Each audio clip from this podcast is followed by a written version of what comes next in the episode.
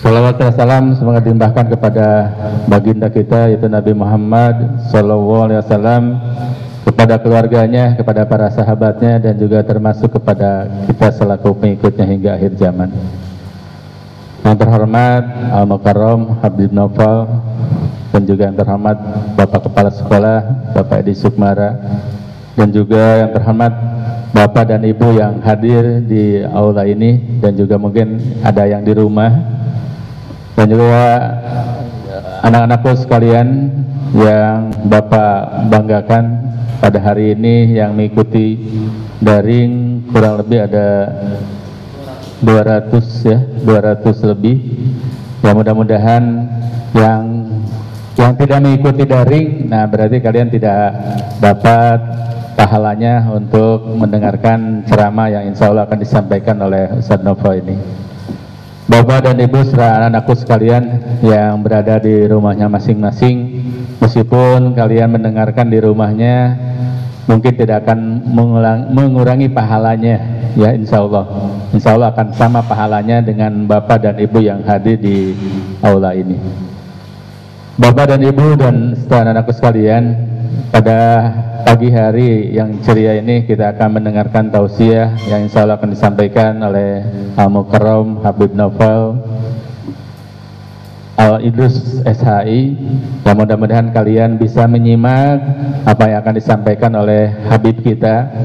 Dan yang penting kepada anakku mohon kalian meresume ataupun uh, menyimpulkan apa yang akan disampaikan oleh Habib nanti dan juga ini meng, uh, mem, apa, menjadi penilaian nanti dari uh, nilai PAI Mudah-mudahan dari kelas 10, kelas 11 dan kelas 12 mohon nanti menyimak apa yang akan disampaikan oleh Habib kita dan juga kalian bikin kesimpulan apa yang disampaikan oleh Habib kita ini. Dan juga nanti dikumpulkan ya nanti kalian bisa melalui WA atau dipoto langsung dikirim ke gurunya masing-masing. Kalau kelas 10 dan kelas 12 ke Bapak, untuk kelas 11-nya ke Ibu Erna. Jadi mohon kalian benar-benar menyimak apa yang akan disampaikan oleh guru kita. Baik, anak-anakku sekalian, supaya lebih hikmat untuk uh, acara menyambut tahun baru Islam 1442 Hijriah ini meskipun sudah tanggal 22 ya kita tidak uh, tidak mengurangi semangat tahun baru Hijriah ini. Ya kalau tahun baru Masehi kita mungkin menyambutnya dengan hura-hura ataupun dengan uh, segala macam kegiatan yang tidak positif ya. Tapi kita memperingati tahun baru uh, Islam 1442 Hijri, 42 Hijriah ini. Mudah-mudahan kalian semua bisa hijrah. Yang tadinya uh, malas untuk melaksanakan salat yang lima waktu ya mudah-mudahan dengan tahun 1442 Hijriah ini kalian hijrah menjadi taat ataupun menjadi rutin dan juga menjadi istiqomah untuk melaksanakan ibadahnya. Baik Bapak dan Ibu serta anak-anakku sekalian supaya kita lebih hikmat untuk acara tausiah ini mari kita sama-sama baca suratul Fatihah. Mudah-mudahan apa yang akan disampaikan oleh guru kita kita bisa menyimak dan juga kita bisa menghafalkannya ila hadiniyah wa kulli solihah wa barakati al-fatihah A'udhu billahi minasyaitonir rajim Bismillahirrahmanirrahim. Alhamdulillahi rabbil alamin. Ar-Rahmanir Rahim Maliki yaumiddin. Iyyaka na'budu wa iyyaka nasta'in. Ihdinas siratal mustaqim. Siratal ladzina an'amta 'alaihim ghairil maghdubi 'alaihim waladdallin. Amin. Untuk selanjutnya, mari kita sama-sama dengarkan apa yang akan disampaikan oleh alusat kita, yaitu Habib Novel Al Idrus. Mudah-mudahan kita bisa menyimak dan yang penting mengamalkan apa yang disampaikan oleh guru kita. Untuk itu, kami persilahkan.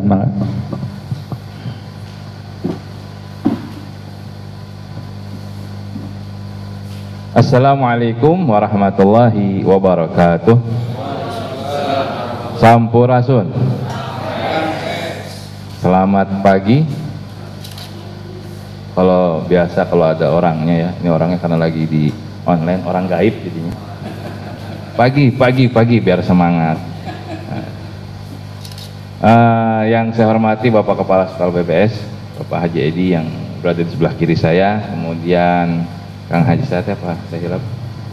Haji Kang Haji Ujang uh, yang ada di sebelah kanan saya serta seluruh dewan guru yang berkesempatan hadir pada pagi hari menjelang siang di sekolah yang sama-sama kita cinta ini serta seluruh seluruh murid-murid siswa-siswi santriwan-santriwati SMA Islam BBS uh, di mana pun berada, di mana pun sinyalnya berada di rumah masing-masing ataupun yang ada di mana pun, insya Allah uh, semoga kita doa bersama-sama Pak. Serai kita berpanjat memanjatkan doa kepada Allah Subhanahu Wa Taala agar apa yang kita lakukan di sini dan yang saudara-saudari lakukan di rumah mendengarkan, menyimak bersama-sama uh, kajian pada pagi hari ini insya Allah menjadi suatu wasilah mendapatkan ridha Allah subhanahu wa ta'ala. Yang kedua juga insya Allah menjadi wasilah uh, agar apa yang dicita-citakannya disampaikan Allah. Karena hakikatnya walaupun anda saudari-saudari siswa-siswi BBS yang ada di rumah walaupun hakikat sebetulnya apa namanya keadaan sekarang adalah di rumah tapi hakikatnya selama niat di dalam hati masih ada dan tidak terputus untuk mencari ilmu maka anda semua tetap sebagai para penuntut ilmu dan para pencari ilmu. Sehingga sehingga anda akan selalu berada di jalannya Allah subhanahu wa ta'ala. Sesuai dengan sabda Nabi Muhammad sallallahu alaihi wasallam Man salaka tariqan yaltamisu fi ilman sahalallahu bihi tariqan ilal jannah. Barang siapa yang dia menempuh suatu jalan. Nah, ini jalan yang ditempuh saat ini adalah jalan online, jalan gaib. Nah, jalan lewat sinyal HP, kemudian sinyal internet. Ya. Tapi tetap adalah suatu jalan untuk apa tujuannya? Mencari ilmu, mobil khusus ilmu yang berkaitan tentang kepentingan duniawi dan kepentingan ukhrawi. Ilmu apa yang wajib? Kan ada sabda nabi nah, talabul ilmu talabul ilmu faridatun ala kulli muslimin dan muslimat. Mencari ilmu itu hukumnya wajib. Wajibnya ada yang bilang fardu kifayah. Ya fardu kifayah itu apa? Fardu kewajiban yang bila dari satu anggaplah satu sekolah sudah melaksanakan satu orang kewajiban tersebut maka gugurlah yang lain. Tapi wajib di sini juga ada yang bilang fardu ain sebagian ulama. Dalam hal apa? Nah maka ilmu itu dibagi kategorinya. Ada ilmu fardu kifayah ada ilmu fardu ain. Ada ilmu cukup dari satu sekolah atau dari 40 orang satu saja yang paham yang ngerti. Atau ada juga ilmu yang wajib setiap insan, setiap pribadi untuk mempelajarinya. Kita bahas sedikit demi sedikit.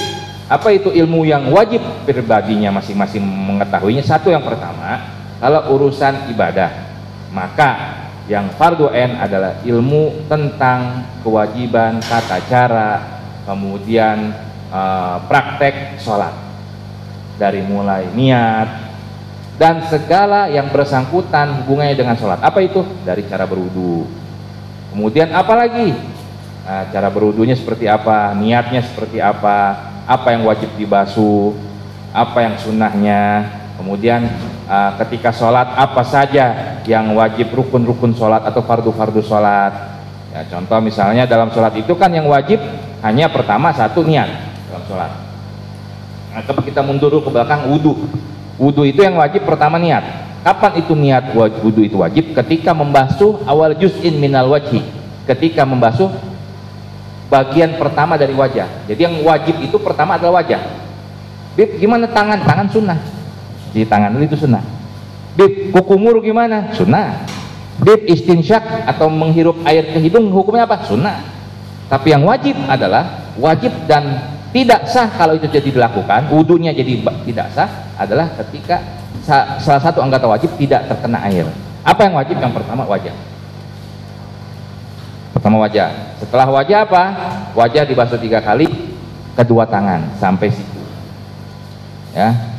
Bib, boleh nggak dipanjangin sun sampai sini? Boleh. Dapat pahala nggak? Dapat pahala sunnah sampai batas sini. Nah, Kalau wajah batasnya mana ke mana Bib?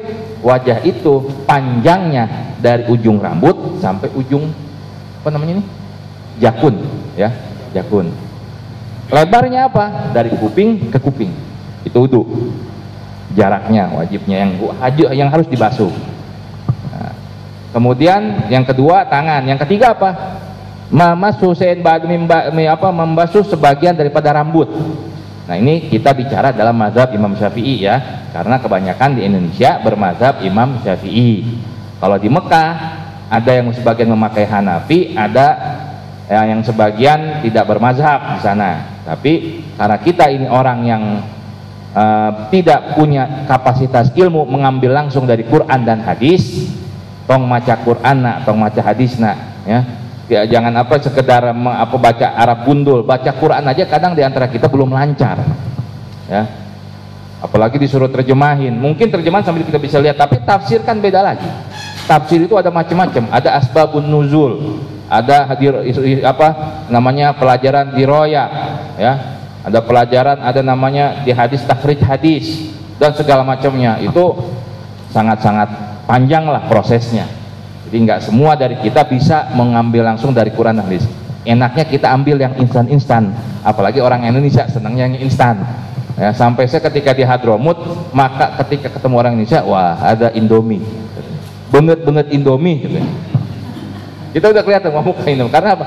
Orang Indonesia meracuni sampai ke Yaman sana. Jadi di sana itu di Yaman sana di Hadromut di kota-kota kecil ataupun kota besar itu banyak warung-warung kopi isinya Indomie warung Indomie, warung kopi itu banyak warung Indomie yang disediakan di sana. Nah kembali lagi, nah itu tadi uh, instan, instan kita bermazhab Syafi'i. Nah, apa mazhab? Kalau mazhab Syafi'i itu cukup membasuh apa namanya rambut sebagian saja, luk luk luk itu cukup. Yang penting kena apa namanya uh, akar akar kena akar. Akar rambut. Kalau di Imam Malik dibasahi semua, basuh pos mandi.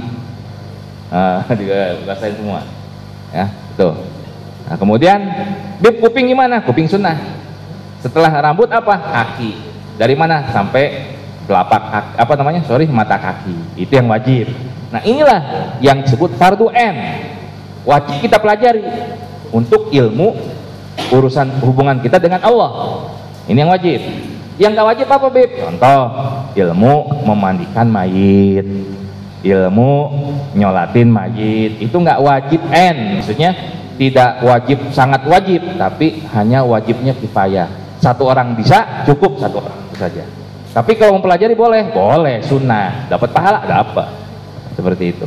Ilmu dunia apa? Ilmu dunia. Contoh yang jadi fardu n apa ilmu apa yang ilmu dunia fardu n ilmu hitung-hitungan bisa jadi fardu n itu ya karena apa karena kalau nggak bisa hitung-hitungan bisa ditipu sama orang di pasar, di perdagangan segala macam, ya. Yang enggak enggak fardu yang fardu kifayah apa? Di psikologi itu fardu kifayah, ya dan lain sebagainya macamnya. Jadi pada bagian-bagian. Nah, alhamdulillah Allah Subhanahu wa taala takdirkan kita pada pagi hari ini bisa berkumpul berjumpa di sini khususnya yang hadir ataupun yang gaib hadir di tempatnya masing-masing. Tapi tidak mengurangi pahala yang apa namanya yang walaupun mereka hadir tidak mengurangi pahalanya sedikit pun. Semua mendapat bagian masing-masing pahala. Allah itu maha adil. Allah itu maha mendengar sekarang saya mau balik tanya kepada semuanya yang hadir baik yang hadir di uh, sekolah BBS ataupun yang sedang online saya mau tanya ya Allah ini kan berfirman kepada Nabi Muhammad dibilang wa idza salaka ibadi anni fa inni qarib ujibu da'watad da'i idza da'ani Ya Muhammad sampaikan pada hambaku, pada umatmu. Kalau mereka tanya tentang aku, katakan aku dekat. Aku dekat. Sangat dekat kepada mereka. Ya. Kemudian apa namanya? Wa ada apa nak uji budawat dai, aku akan kabulkan setiap doa hamba-hamba yang bermunajat berdoa kepadaku. Setiap hamba. Contoh kecil. Saya mau tanya pada yang hadir Adakah semalam ketika kita mau tidur ataupun tadi pagi kita doa minta sama Allah ya Allah, tolong dong hari ini detakkan jantung saya apa hembuskan nafas saya seperti biasa. Ada nggak yang minta doa begitu? Nah, ada. nu ayah mah ya Allah sing lancar ipoenya. Menang sing gede milik gitu. Ada eh, doanya paling begitu nggak jauh. Tapi nggak kita sadari bosnya. Gimana mau bisa dapat milik kalau nafasnya aja nggak ada? Gimana mau dapat rezeki? Banyak. Kalau jantungnya nggak berdetak. Tapi tanpa kita minta tanpa kita mohon menangis di malam hari Allah kasih itu hari ini Allah beri itu hari ini. Nafas kita tetap berhembus jantung kita tetap berdetak. Ini yang gak kita minta loh. Apalagi yang kita minta makanya Allah udah berfirman minta. Minta. Minta sebanyak-banyaknya. Jangan takut. Jangan takut nggak dikabulkan dikabulkan oleh Allah. Allah udah berfirman janjikan oleh ngomong kalau Habib Novel, bapak kepala sekolah, ibu guru mungkin kalau berjanji kadang suka mengingkari. Ya. tapi kalau Allah sudah berjanji ujibu dakwat da'i akan aku kabulkan. Aku ijabahkan setiap doa hamba-hamba. Makanya minta makanya ya dalam hadis kutsi dalam hadis kutsi Allah berfirman nih ya. Ada saya salah kita salah, salah satu kitab yang sering saya bawa kitab hadis uh, saya sering bawa di masjid-masjid saya sering ter, apa namanya terjemahkan dan saya artikan kemudian saya jelaskan itu namanya kitab Arba'in An-Nawawi ada kitab 40 hadis kumpulan Imam Nawawi bukan Nawawi Bantan dulu imam kita nih ulama Indonesia Bapak Ibu orang ulama kali berdunia. Kenapa? Ulama kita ini dulu banyak yang ngajar di Masjidil Haram. Ketika pemerintahannya masih bukan pemerintahan berdasarkan kerajaan saat ini. Ya. Dulu namanya Raja Abdullah dulu sebelum sebelum apa Muhammad sallallahu Muhammad sebelum uh, pemerintahan ke dinasti Saudi yang ada sekarang. Setelah ada karena uh, arrangement uh, apa nama antara Bisnat Saud dengan salah satu uh, apa namanya Allah Muhammad uh, salah satu guru ulama di situ dan arrangement juga dengan sebagai pemodal mereka adalah agar salah satu akidah kemudian mazhab yang dipakai. Nah, sehingga ulama-ulama Indonesia yang aswaja alusunwal jamaah as'ariyah matudriyah syafi'iyah mental. Banyak diusir. Ya, tapi tetap ada yang meninggal Syekh Yasin Al-Fadani Imam An-Nawawi Al-Bantani ya, banyak yang dikuburkan di sana. Nah, termasuk kemarin Mbah Kiai Maimun Zubair yang dikuburkan di sana. Ya, banyak ulama-ulama kita yang dikuburkan di sana nah kembali lagi Muhammad jadi banyak ulama kita yang, yang mengajar di sana ketika waktu itu mazhabnya uh, bermazhab lah di sana bermazhab Syafi'i, Hambali, Maliki jadi mengakui semua mazhab. Jadi ada beberapa pintu khusus ini pintu khusus mazhab syafi'i ini pintu khusus mazhab maliki karena yang disebut akidah sunnah wal jamaah itu adalah uh, akidah yang bermazhabkan di bawahnya empat mazhab ini. Imam Syafi'i, Maliki, Hambali, Hanafi itu yang disebut ahli sunnah wal jamaah. Ya, ini empat ini. Yang di luar itu itu bukan ahli sunnah wal jamaah. Ya. lagi hadirin hadirat rahimakumullah. Ya, kembali lagi. Itu disebutkan dalam hadis tadi yang saya biasa rutin baca ini hadis Arba'in Nawawi jelaskan. Ya, jadi ya Muhammad kalau seandainya cek Allah Allah berfirman dalam hadis kunci kalau seandainya hamba-hamba berkumpul di satu tempat fi wadin wahid yas'alullah masya'a kemudian dia minta apa yang mereka minta. Dan aku kabulkan semuanya. Ada yang minta. Kan pasti keinginan orang-orang beda-beda. Ada yang pengen kaya pengen istrinya empat pengen mobil banyak, pengen rumah gedong, pengen harta yang gak habis-habis tujuh turunan, pengen jadi orang pinter, pengen segala macam lah. Minta pasti punya hajat masing-masing. Kalau seandainya itu hamba-hambaku minta kumpul satu tempat, minta min min awalihim ila akhirim dari golongan awal mereka. Yang pertama kali Allah ciptakan sampai nanti manusia yang Allah akhir Allah ciptakan. Mereka semua barang-barang. Minta pada Allah hajat mereka. Dan aku kabulkan semua. Itu tidak akan pernah berkurang dari harta kekayaanku. Kecuali seperti berkurangnya tangan kita nih. Kita nih misalnya eh, kasawarna sawarna apal sawarna? Atau pelabuhan ratu? Atau ke laut kan? Air laut kita celupin tangan begini. Naikin begini. Nah tidak berkurang harta Allah kecuali seperti tetesan air yang jatuh dari telunjuk. Di laut bukan di ember. Jadi Allah nih maha kaya. Minta. Don't worry, jangan takut. Itulah bedanya Allah dengan kita manusia. makanya ada syair pepatah mengatakan Allah yakdob intarok tasu'alahu wa ibnu adam hina yus'alu yakdobu Allah marah Allah nggak suka tuh kalau kita nggak pernah minta Allah nggak suka kalau kita nggak pernah minta tapi sebaliknya manusia kalau dipinta tiap hari marah Allah senang kalau kita minta tiap hari, tiap waktu, tiap detik, tiap jam. Bib, kadang ada ada zaman nanya, Bib, Allah bosan nggak ya ter, apa ngedengar doa kita? Bilang nggak bosan. Emang saya, ente mungkin kalau tanya sama saya urus pagi, ente tanya, siang ente tanya sama saya di WhatsApp, sore saya nanya lagi, malam nanya lagi, apa mau tidur nanya, besok saya nggak bakal buka-buka itu WhatsApp. Terus nanya temere duit, baru nanya, nanya, weh hungkul. Nih, ya kalau manusia kita gedor rumahnya tiap hari datang ke rumah si A, apa minjem duit pertama mungkin dikasih. Hari kedua mungkin dikasih, ketiga keempat lihat orang itu lagi, tutup pintu. Itu manusia, ya. Jadi apa namanya? Allah sangat senang kalau kita terus menerus minta. Apalagi kalau ketika hamba-hamba yang lain lagi lagi tidur, lagi terlelap, itu Allah senang. Saya ketemu dengan satu komandan. Kalau mungkin mohon maaf anggapan kita orang yang bekerja di institusi tersebut kotor. Soalnya nyeri hati batur. Ah ini sok nyeri hati kan mana ya. Seragamnya coklat. Ya seragamnya coklat itu disebutkan panjangkan yang tema.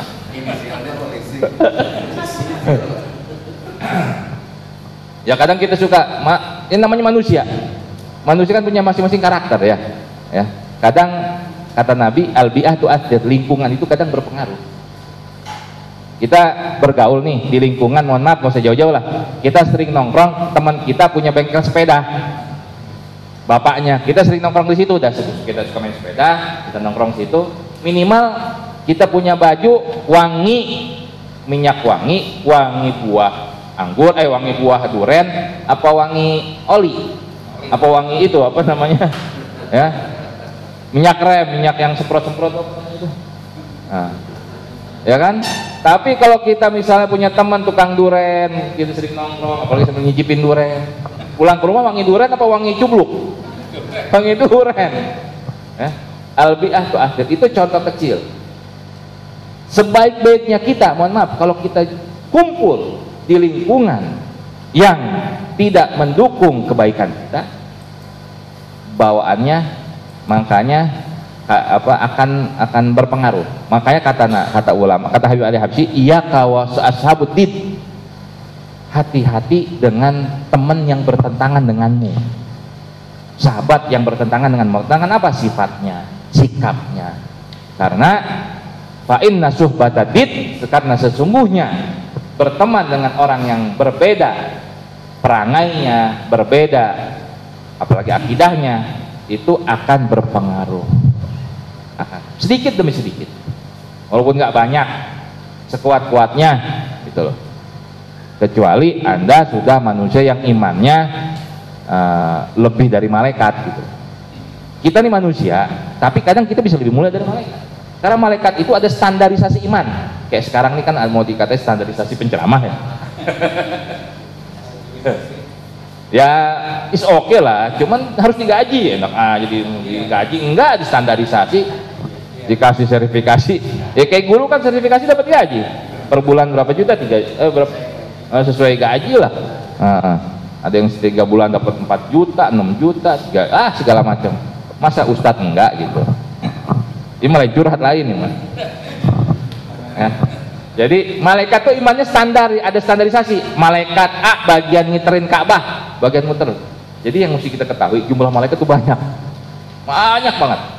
Jadi ada ma malaikat yang pagi itu turun ke Ka'bah. Terus siang dia balik. Dan yang turun lagi itu nggak sama dengan yang tiap hari begitu. Banyak. Nah, itu imannya. Misalnya jat iman standar yang malaikat bagian ngiterin Ka'bah 100% nanti yang malaikat yang bagian-bagian rezeki 70 200% macam-macam standarisasi. Dan iman itu layazid lenkus nggak naik nggak turun. Beda sama manusia manusia bisa lebih tinggi dari malaikat bila imannya meningkat. Manusia itu nggak ada batasnya imannya. Kadang bisa turun kadang bisa naik. Tergantung sinyal tergantung konektor tergantung charger. Kalau dekat charger ya mungkin sinyalnya lagi kenceng-kencengnya. Ya anggaplah kalau kita lagi di masjid kan dekat charger tuh. Mana mungkin sih kepikiran buat maksiat? Bener nggak? Tapi kalau kita lagi di mall lagi di mall. Eh kumpul. Agak jauh tuh ke charger.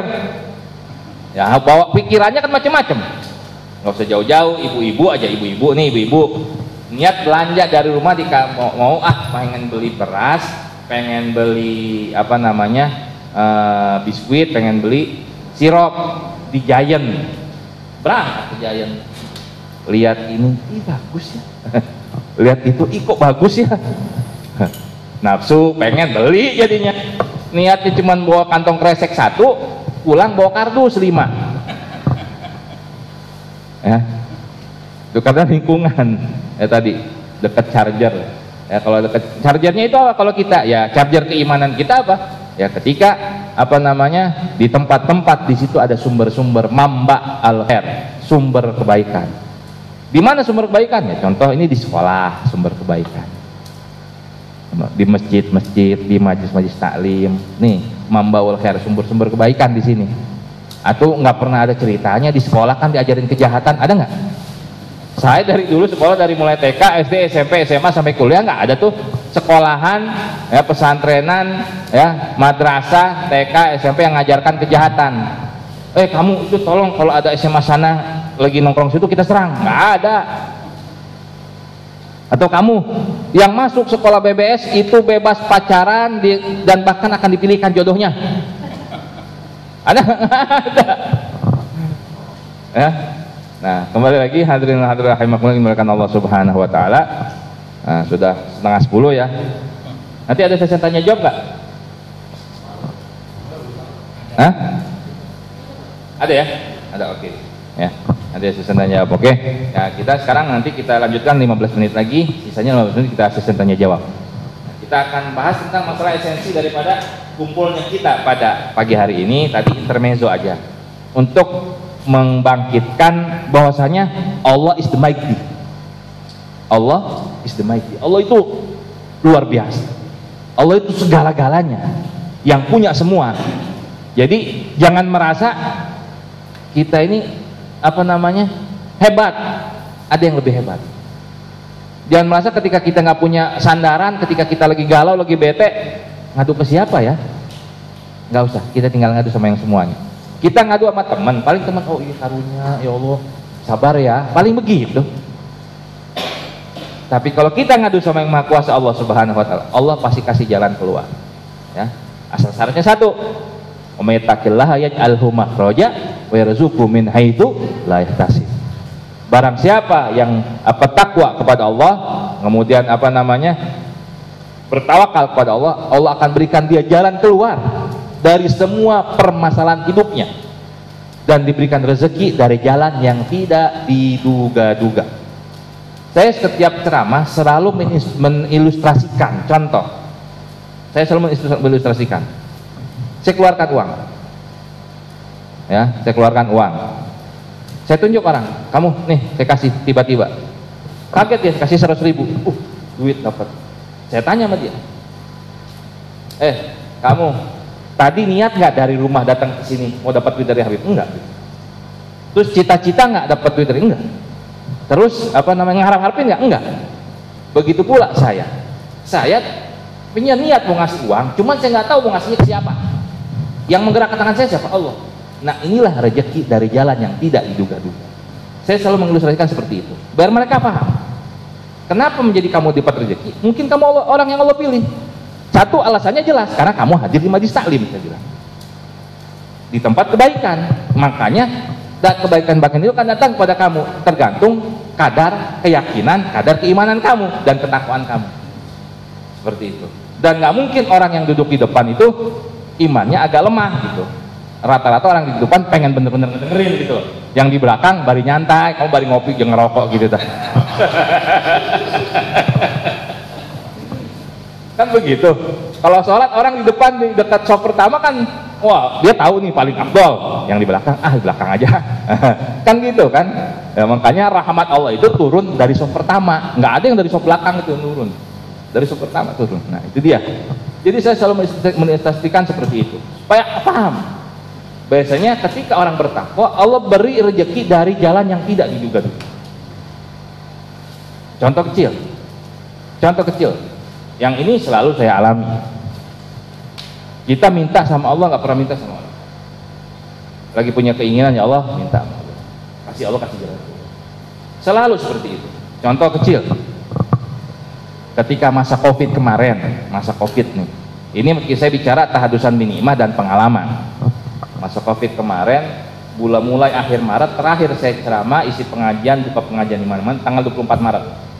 Sisanya sampai bulan kemarin saya tutup dan saya baru terima apa namanya isi-isi pengajian lagi baru ini bulan Agustus akhir-akhir Agustus kemarin sebelumnya kan namanya ustadz ya kerjaannya kan ngumpulin orang sama kayak guru lah kurang lebih. Ngumpulin orang nggak boleh. Maret nih masih survive lah Maret. Karena masih ada pundi-pundi yang tersisa. Maret survive. April Alhamdulillah masih survive. Masih adalah tabungan sedikit-sedikit. Saya jadi khawatir ketika ada telepon masuk, masuk telepon. Dari Ustadz A, Habib B, Haji C, Bib, Umar Habib, yang punya pesantren ini, punya wali salim ini, sehat Bib, oh alhamdulillah lagi sehat. Antum gimana? Alhamdulillah salira mah sehat. Kalau kata bahasa Sunda ya. Apa salira? Badan sehat. Emang ada nggak sehat? Saya bilang ada Bib. Apa? Biasa Bib dompet oh begitu teng otak saya mikir ya Allah saya mungkin masih bisa survive ya sekarang teman-teman saya ngajar TPA yang ngajar ya ustadz-ustadz kampung yang kalau ada orderannya ATM lah ya Ajis Duni Maut tahlilat nyolat segala macam eh waduh saya bilang kepikiran Begitu saya mikir tentang sahabat saya, teman-teman saya, subhanallah, beda selang 5 menit WhatsApp berbunyi. Ini dari Haji Fulan. Bib, saya sudah transfer 5 ribu. Tolong diterima dengan kelas. Oh, buat apa nih? Ji, buat Habib. Saya balik nanya, kalau saya bagiin buat teman yang lain bagaimana? Silahkan Habib terserah tapi teman yang mana Habib? Teman Habib juga sudah sebagian sebagian katanya. Oh si ACB udah belum? Oh belum. Udah saya bagi-bagi. Bagi-bagi. 10 menit kemudian masuk lagi. Bib saya transfer lagi 15 ribu. Ya, gara-gara mikirin orang. Ya, malah duit ngalir terus. Kita mikirin orang. Apa? Belum mikirin diri sendiri baru mikirin. Makanya apa? Allah fi auni abdi makan abdi fi auni akhi. Allah itu akan menolong hambanya. Selama hamba itu akan menolong hambanya yang lain. Nah inilah yang sudah berkurang adat ini kan adat kita. Adat istiadat warga Indonesia negeri timur ya yang ada di apa wilayah katulistiwa inilah adat kita yang sebetulnya mohon maaf walaupun istilah kata Islam belum datang dengan apa namanya apa para wali songo, kita sudah punya adat seperti itu. Ditambah lagi dengan adat Islam yang datang, tambah sempurnalah adat kita. Negara mana yang orang ini welcome, datang dari India welcome, kemudian datang leluhur saya dari Yaman welcome, kemudian sebelumnya Pak Wali Songo datang ke dulu ke Cina, nikah dengan orang Cina, kemudian lahirlah anak, jadi para sunan welcome. Coba negeri mana? Yang welcome terhadap hanya di Indonesia. Makanya dulu saya punya datuk saya punya kakek bilang Indonesia ini adalah Jawa bintul Jina jadi orang kita nih kakek punya leluhur bilang Indonesia ini Jawa atau Nusantara. Disebut Nusantara ini bintul jinan anak perawan sorga ini kita punya negeri ini luar biasa. Anak-anak sekarang ini anak kalian adalah para pemuda. Ya subhanul yom rijalul god pemuda hari ini pemimpin di masa yang akan datang. Tanah kita ini tanah kaya. Saya punya kakek punya leluhur bangga dengan tanah ini. Maka kami ketika sudah datang ke sini di mana langit di, bumi dipijak di situ langit dijunjung. Kami jadi warga negara sini segala macam dari dulu. Ini tanah luar biasa toh pak apa saya lagi buka lahan pertanian untuk pemberdayaan pesantren daerah uh, Ciaringin, Lido dan sekitarnya. Lagi buka lahan pertanian. Itu kita cuma tanam apa namanya sampe ya. Jadi di mana coba? Saya coba tuh tanam pelepah korma di padang pasir di Yaman tuh nunggu nunggu. Di sini nanam batang singkong nunggu. Coba bayangin apa kita nggak punya matahari selalu ke kita. Coba bayang. Kita cuma punya dua musim. Musim panas musim hujan. Musim kering musim hujan. Itu punya dua, dua musim. Negeri lain empat. Ini negeri yang luar biasa. Makanya eh anak muda jangan termakan isu jangan termakan hoax ya, majukan diri anda sendiri untuk masa depan anda. Dan yang paling penting esensi dari hijrah walatandur nafsun ma qaddamat ligat introspeksi diri. Itu yang paling penting. Walatandur nafsun ma qaddamat ligat hendaklah diri itu melihat apa yang sudah dilakukan kemarin sebelumnya untuk persiapan masa yang akan datang. Apa yang sudah kita lakukan kemarin? Oh saya sudah begini ya. Saya baru belajar ini babnya sampai sini ilmunya ilmu ini. Nah bulan depan harus lebih dari itu begitu pula dengan amalia ibadah kita harian. Sholat duha baru dua rakaat. Ya. Sholat tahajud belum sempat bangun coba tahajud. Sholat wajib alhamdulillah rutin. Qobliyah ba'diyah belum masih jarang-jarang rutin kan karena kata Nabi apa? Ya. Apa namanya? Man kana yaumu khairun amsi bahwa rabi barang siapa yang hari ini lebih baik dari sebelumnya bahwa robih maka dia adalah orang-orang yang beruntung. Beruntung di hadapan Allah dan beruntung nanti di masa akan datang di dunia. Karena orang yang selalu termotivasi ya. Jangan jadi orang yang uh, apa namanya pesimis. Harus termotivasi diri. Wah orang itu bisa kok saya enggak. Nah inilah fungsinya lembaga-lembaga Islam terpadu itu seperti itu selain memotivasi diri seorang apa siswa ya, dari segi apa namanya keilmuannya tapi juga mendorong segi utama batinnya biar kuat. Kan gini banyak orang pengen jadi besar tapi belum semuanya siap untuk jadi besar.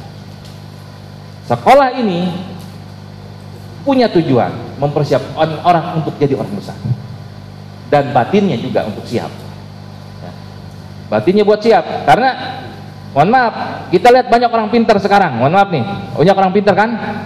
Yang yang memimpin negeri ini orang pintar pintar semua. Nggak mungkin orang bodoh nggak mungkin. Karena dia pasti sudah lulus sarjana ya dengan politiknya dengan ini. Itu orang pintar orang-orang pintar. Tapi apa? Karena ya dia punya belum siap jadi jadi besar. Jadi ketika besar bingung dia mau ngapain. Bingung dia mau ngapain. Terus nggak punya pondasi kuat keimanannya jadi seradak seruduk yang halal diharamkan yang haram dihalalkan. Kan begitu. Minterin yang bodoh. Ya. bukannya yang bodoh dibikin pinter tapi malah minterin yang bodoh. Di, di apa namanya? Dilecehkan di uh, ditipu daya lah. Dieksploitasi yang bodoh ini. Mohon maaf. Nah, jadi kembali lagi inilah tugas kalian anak-anak muda pemimpin di masa yang akan datang. Itulah sebenarnya esensi hijrah jadi kan hari ini lebih baik dari sebelumnya. Karena hijrah itu artinya apa sih? Hijrah itu pindah.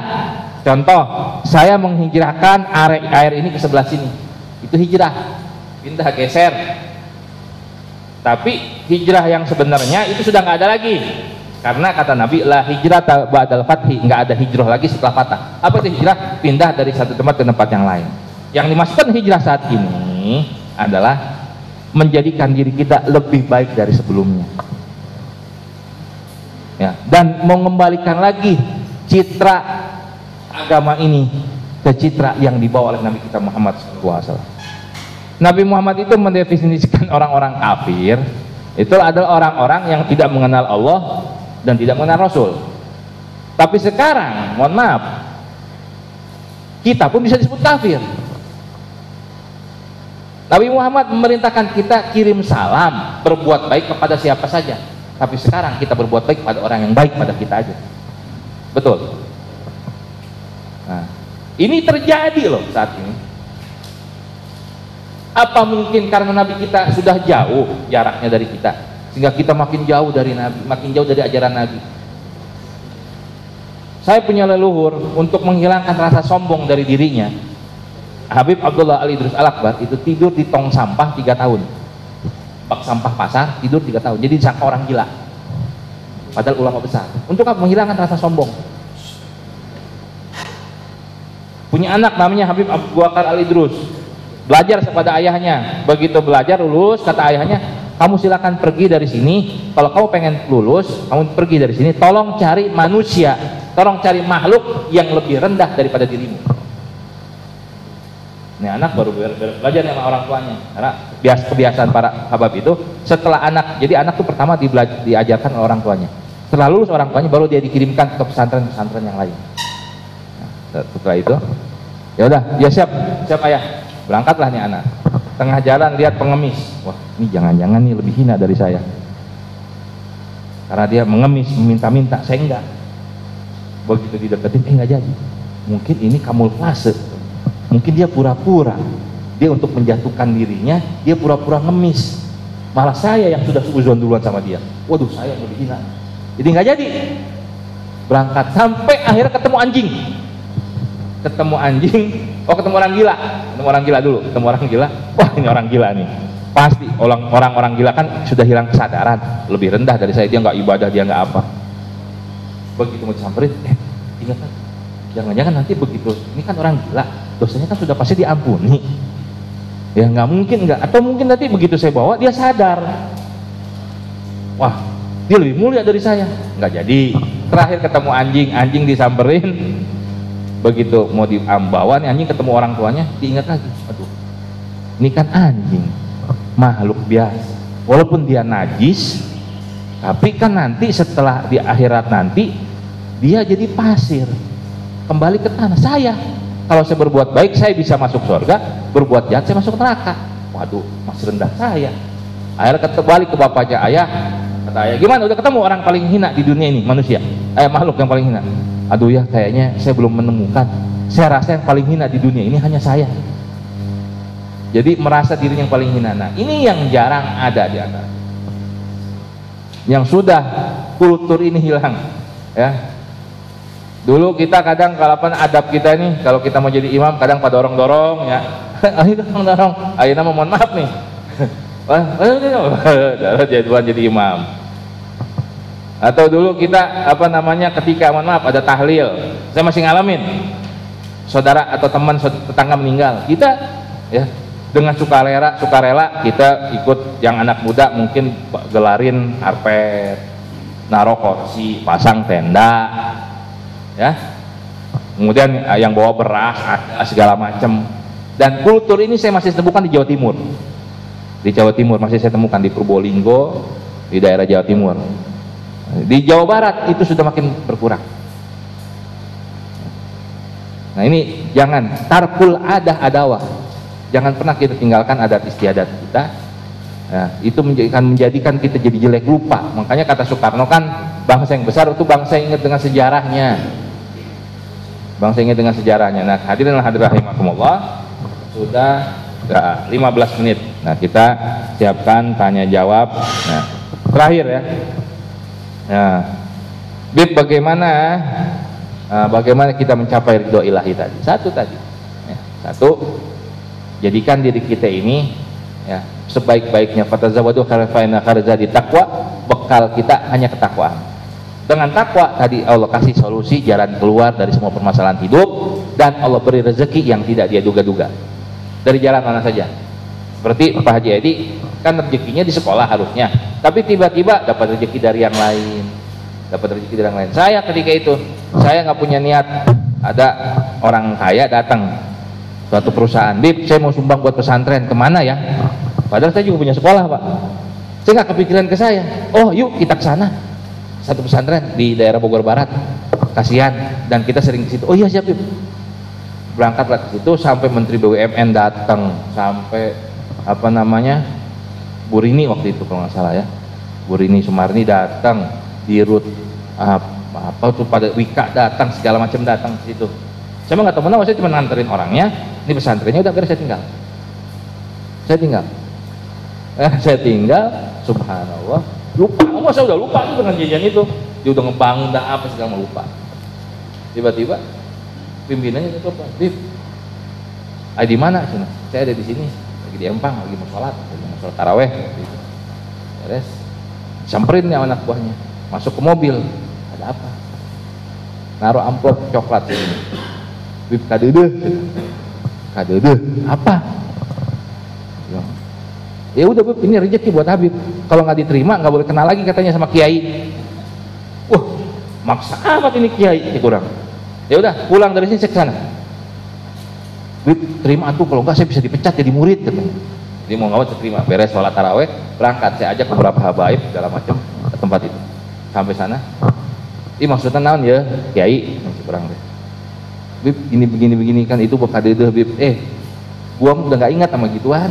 Dan memang tujuan saya buat bantu nggak ada niat apa-apa. Enggak ini begini rezeki ini begini begini harus diterima. Ya udah kalau rezeki ini saya buat kebagi-bagi sama yang lain gimana? Itu mas terserah Habib. Tapi nanti saya tambahin. Wah lain, urusannya lain lagi ini. Nah, ya udah subhanallah.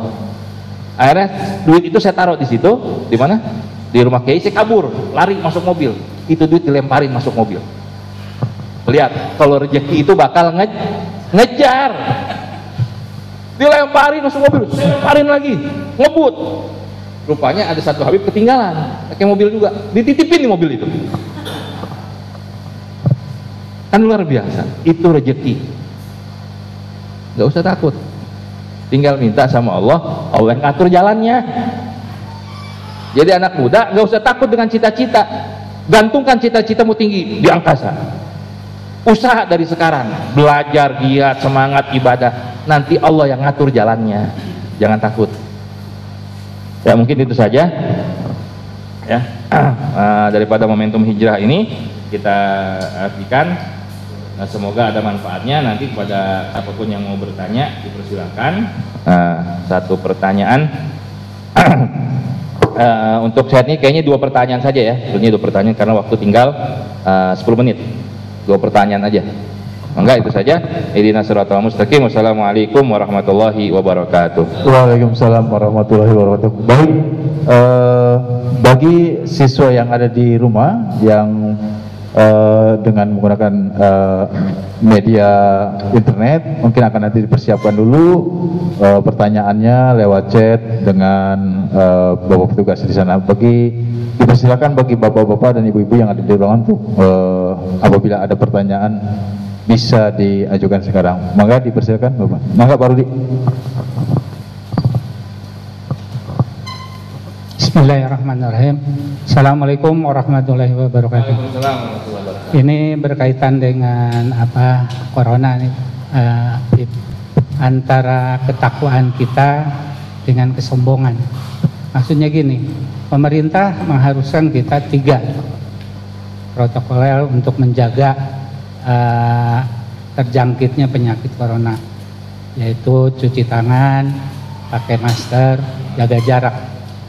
Tapi kita percaya bahwa itu dari Allah.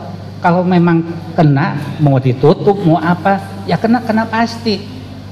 Nggak akan nggak akan itu gitu. Kita nyumput di mana? Eh, kalau kecek Allah kena kena. Benang-benang gitu. Mau pakai masker, mau cuci tangan, mau apa? Kalau udah kena kena. Nah ini kaitannya kita nggak pakai itu karena kita ketakwaan kepada Allah.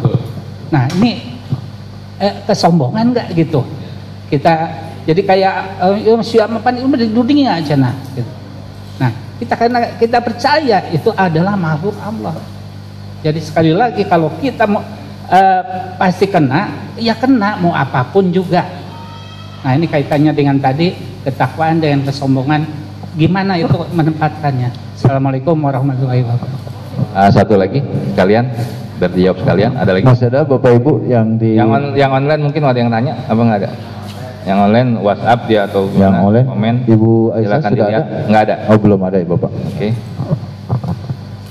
Satu lagi? Dari Bapak-bapak Ibu-ibu yang ada di ruangan, apabila ada pertanyaan silakan.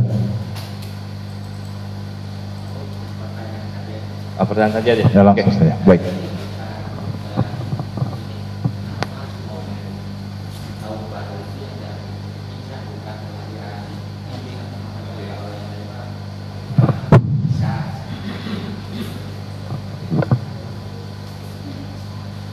Sudah ya? Oke, saya coba jawab. Mudah-mudahan benar. Kalau salah mohon dimaafkan. Ini dari saya. Ya, manusia, manusia biasa wajar. Karena juga ilmunya juga belum sehebat uh, para sesepuh. Jadi apa namanya? Pertanyaan yang pertama. Corona penyakit apa pun semua dari Allah. Layadurru ya tidak mungkin bisa membahayakan kecuali dengan izin Allah. Seperti itu.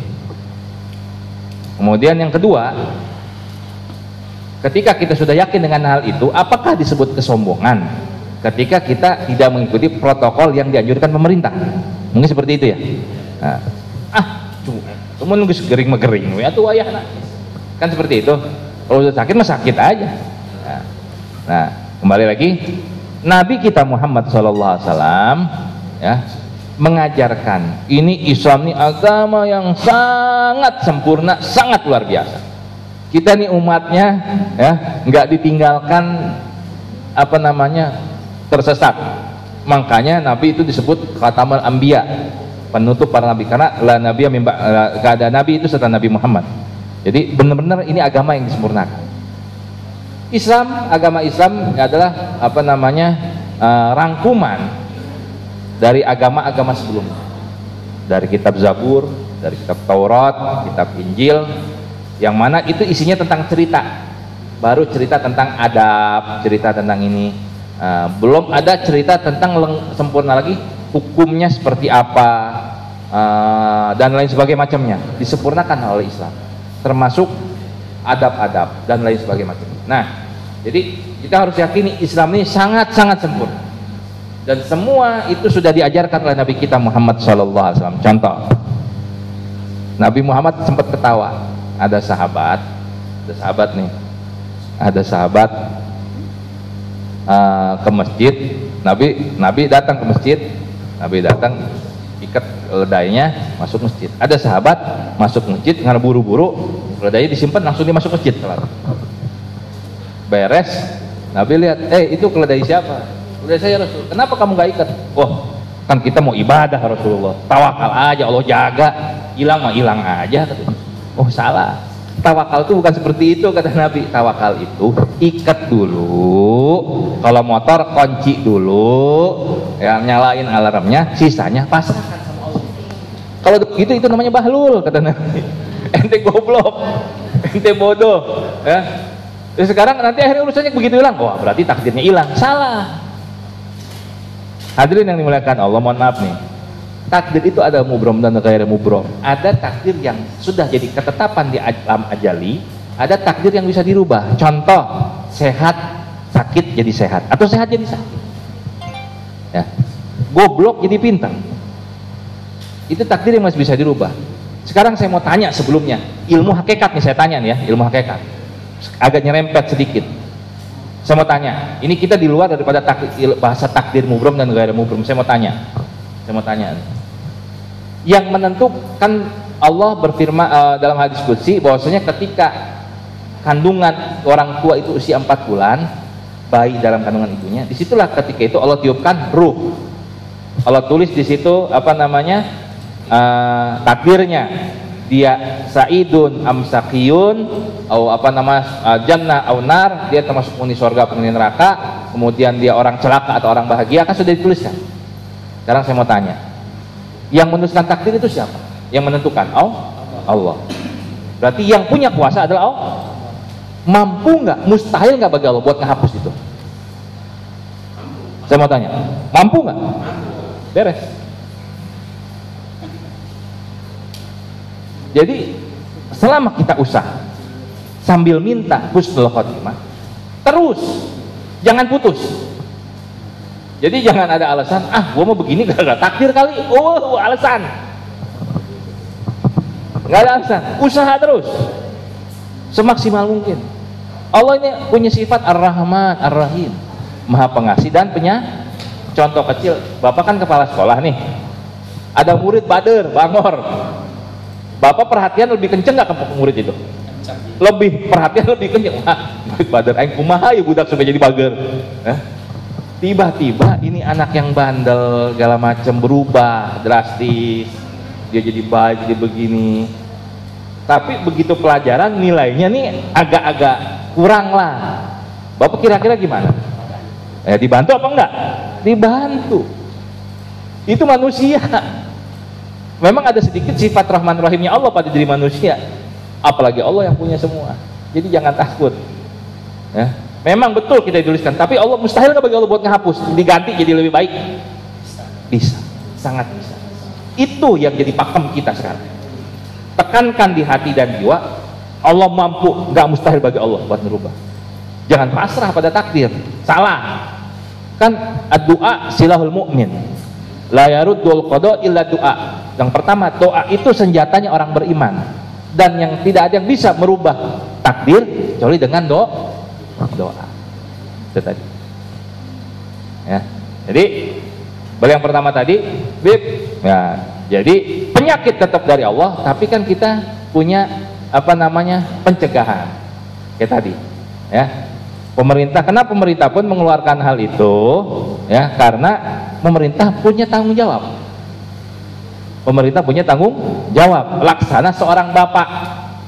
Kan begini, sekolah punya peraturan, A, B, C, D, E, F. Tujuannya apa? Tujuannya buat apa? Masa sih buat kecelakaan apa? ke kecelakaan si murid kan enggak untuk keselamatan si murid kan seperti itu pemerintah membuat Al-Quran karena biasanya berdasarkan riset ini juga jangan salah nih ya jangan sampai salah persepsi Islam juga me mencerdaskan otak harus pakai logika. Tapi jangan terlalu banyak logika itu harus didasari dengan keimanan. Ya. Ini harus dipakai logika berpikir. Orang Islam ini harus hebat.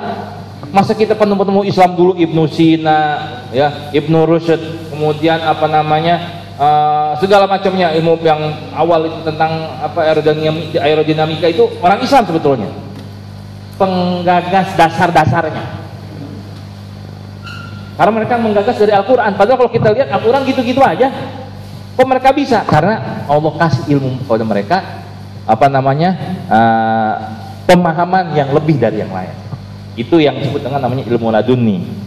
Ya bukan yang seperti mohon maaf nih sekarang ada silat-silat laduni segala macam. Oh, bukan seperti itu. Laduni itu ilmu wahbi ilmu pemberian Allah tapi asalnya dari kasbi sebelumnya. 90% laduni itu diberikan pada orang yang berupaya sebelumnya. Kasbi. Sisanya 10% pada Allah berikan pada oh, mayasa Allah yang siapa pun yang Allah inginkan. Contoh kecil. Ini kita bicara di luar konteks ya. Ada seorang para ulia ya kalau di masa kita kita kita percaya dengan wali. Wali itu orang hamba Allah yang Allah berikan kelebihan ya tapi dengan izin Allah. Ya. aroma aroma namanya ya. Uh, ada seorang maling maling nih maling ya. Maling maling ngerampok mau ngerampok satu rumah. Begitu nyampe satu rumah sampai di satu kamar dia lagi mau ngambil barang tiba-tiba itu di bawah ramai seperti banyak orang. Pintu kebuka semua. Wah ini maling bingung kaget. Ngumpet lah di bawah kasur. Buat di bawah kasur ternyata rumah itu adalah rumah pimpinan rumah seorang pimpinan para wali yaitu yang disebut dengan wali kutub. Orang wali kutub. Ini maling ngumpet di bawah ranjang. Ini pintu jendela kebuka rumah rumah jadi banyak orang. Para aulia pada tempat tersebut dari berbagai macam penjuru. Nah, dibilang, "Ya Habib, inna fulan ketmut ketawafa ya. Sesungguhnya wali fulan yang di daerah tersebut sudah meninggal. Siapa yang bisa menggantikan? Karena harus detik ini juga." Kata itu pimpinan para aulia. Ya, nggak usah jauh-jauh, yang bawah ranjang saya aja. Yang di bawah ranjang saya aja. Ini mantap gemeter? waktu ketahuan kok nah, itu para aulia makanya ini contoh kecil ini kita bicara aulia sekarang kita bicara dari pribadi.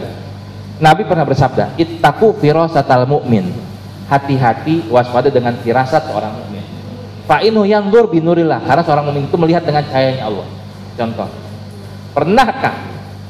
Pernahkah nih di antara kita? Nih pernahkah di antara kita? Dan saya yakin pernah. Ketika kita mau jalan atau ketemu orang feeling kita ngomong hati. Ah setengah nah lumpang ayana ya ah kayaknya nggak enak nih jalan sekarang nih. Uh, ntar aja lah. Eh tiba-tiba yang ternyata yang yang apa hati kita